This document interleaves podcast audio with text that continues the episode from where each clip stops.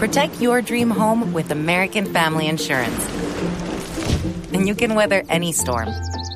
You'll also save up to 25% by bundling home, auto, and life.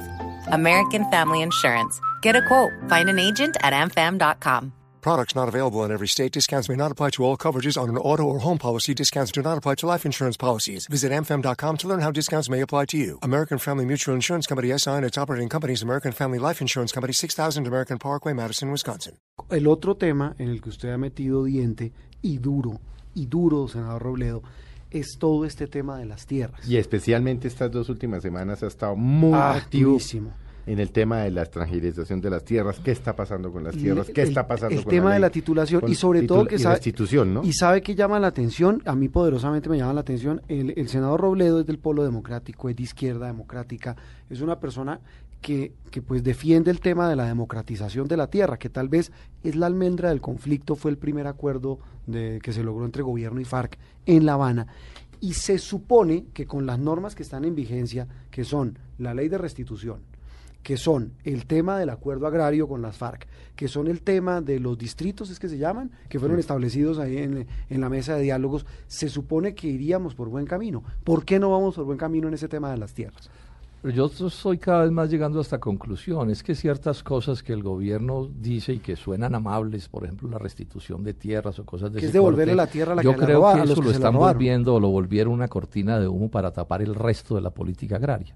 ¿Cuál es el resto de la política agraria de Santos? Primero, el libre comercio, que es la ruina del agro.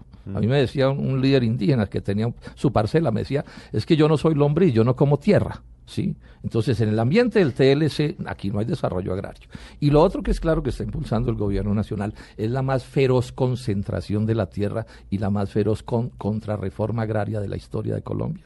Este pleito que he planteado yo de, de- de violación de la ley, en el caso de Río Paila Castillo, as- Castilla, asesorado por el embajador de Colombia en Washington, el doctor Carlos Urrutia, esa es, digamos, la, la parte de la ilegalidad que a mí me parece monstruosa, porque que se ganen su plata vaya y venga, pero que por lo menos respeten la ley, es lo mínimo que deben hacer. Pero esto tiene un fondo, que es la política de concentrar la tierra. Esa ilegalidad, Felipe y Juan Roberto, tiene un propósito, que es quitarles a los campesinos las tierras que les dio el Estado no en la reforma agraria. Ojo, no Felipe, estas la- tierras que estas tierras para eso, la no, es que esa es otra política distinta y la restitución llevan 300 restituciones y dentro de un año se acaba el gobierno y han prometido 160 mil, o sea, eso es un fracaso rotundo. Pero en cambio lo que sí no es fracaso rotundo es el despojo del campesinado de las tierras de la reforma agraria. O sea, quiero insistir en esto, o sea, la concentración de la tierra de Colombia es de las peores del mundo. Eh, un Gini de punto 87.5, eso es una locura.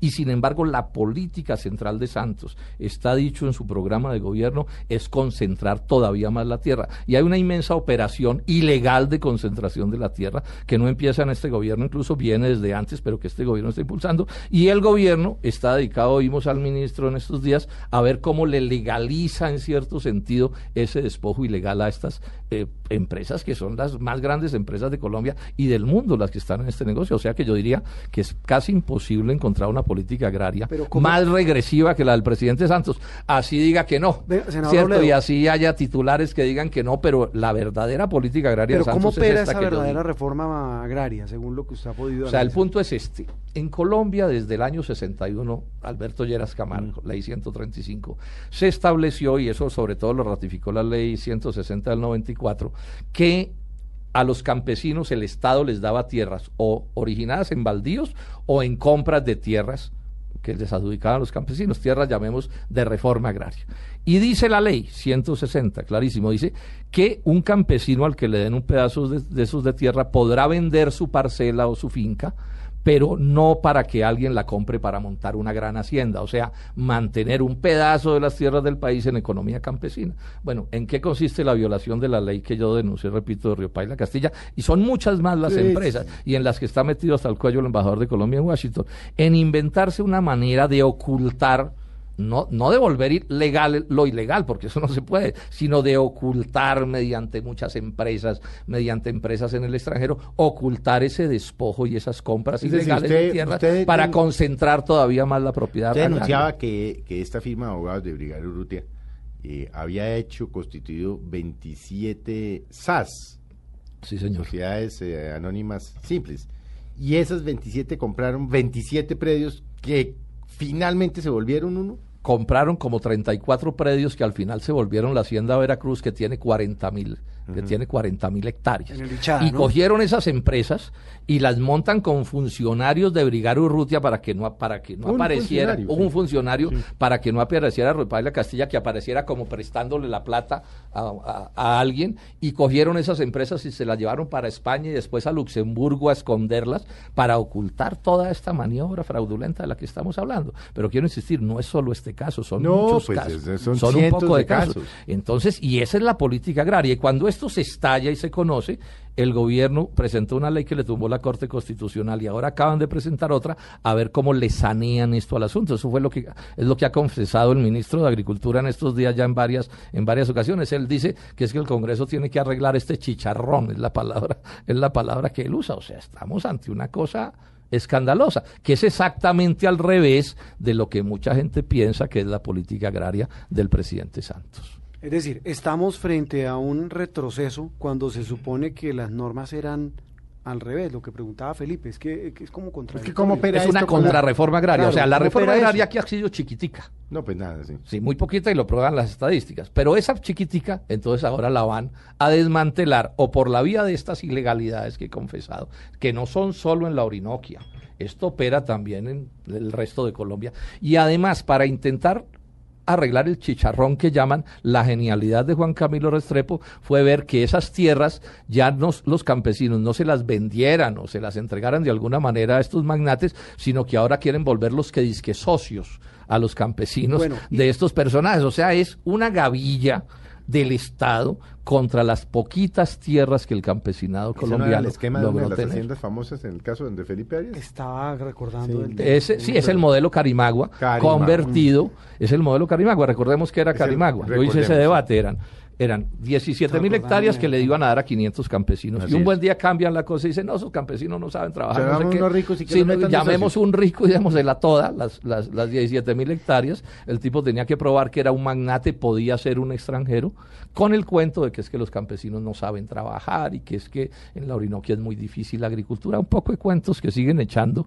que solo apuntan a ocultar el poder del Estado puesto al servicio de unos cuantos Pero magnates. ahí Esa es donde, la ahí qué, papel entra a jugar todo lo que se acordó en La Habana con el tema del acuerdo agrario, porque se supone que todas estas leyes, todas estas normas fueron eh, eh, promulgadas eh, para que fueran en consonancia con lo que las FARC pedían para eso, para que hubiera Yo más realmente, equidad Juan Robert, o sea, con, el- tierra, con el etcétera. acuerdo de La Habana hay una dificultad. A mí me alegra mucho que hayan firmado eso, porque ese es un paso No a- hacia que haya varios miles de fusiles menos. Sí, sí, eso pero no sabemos Lo cómo que pasa es que no sabemos cómo, cómo sí. es el acuerdo, ni los detalles. Conocimos No, como un- una un lista de enunciado. enunciados. Eh. Y en los enunciados, el Pues diablo en está en los suena. detalles, como dicen. Claro, no, pues Ahora esperemos suena, que sea una cosa sensata, ¿cierto? Y que el país pueda, digamos, trabajar con eso. Pero lo cierto es que mientras eso allá se conversa, por el otro lado, la política de Juan Manuel Santos en esto es terrible. Además lo ha dicho con toda claridad. Él ha dicho que es que el mercado, el mercado eh, de, de capitales será el encargado de desarrollar el agro. Y todos sabemos que el mercado de capitales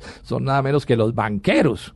Sí, entonces cuando a uno le dicen que los banqueros también serán los que van a salvar al agro nacional, pues entonces, y si además es violando la ley, porque yo repito, todo esto parte de violar la ley a sabiendas de que violaban la ley. Ahí no hay nadie confundido, ahí no hay nadie El equivocado. embajador Urrutia emitió un comunicado casi que de inmediato cuando usted hizo la denuncia, eh, desmintiendo, diciendo que no era cierto, que él ya no tenía acciones en esa empresa, en eh, la firma de abogados, y diciendo que ni él ni nadie que él conociera tenía intereses en Mire, esas tierras en el Bichado. Ese comunicado yo diría que lo condena.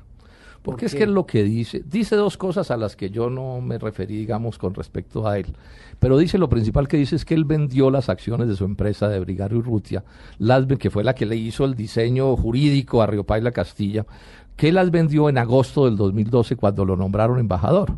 Bueno, aceptemos que vendió las, las, las, las, acciones, pero resulta que es que toda esta ruta del delito funciona desde el 2009, o sea, 2009, 2010, 11 y una parte de Sí, lo 2012, condena, sí. siendo él el principal accionista y el jefe de esa empresa. Ahora, un negocio, esa tierra costó 40 mil millones de pesos.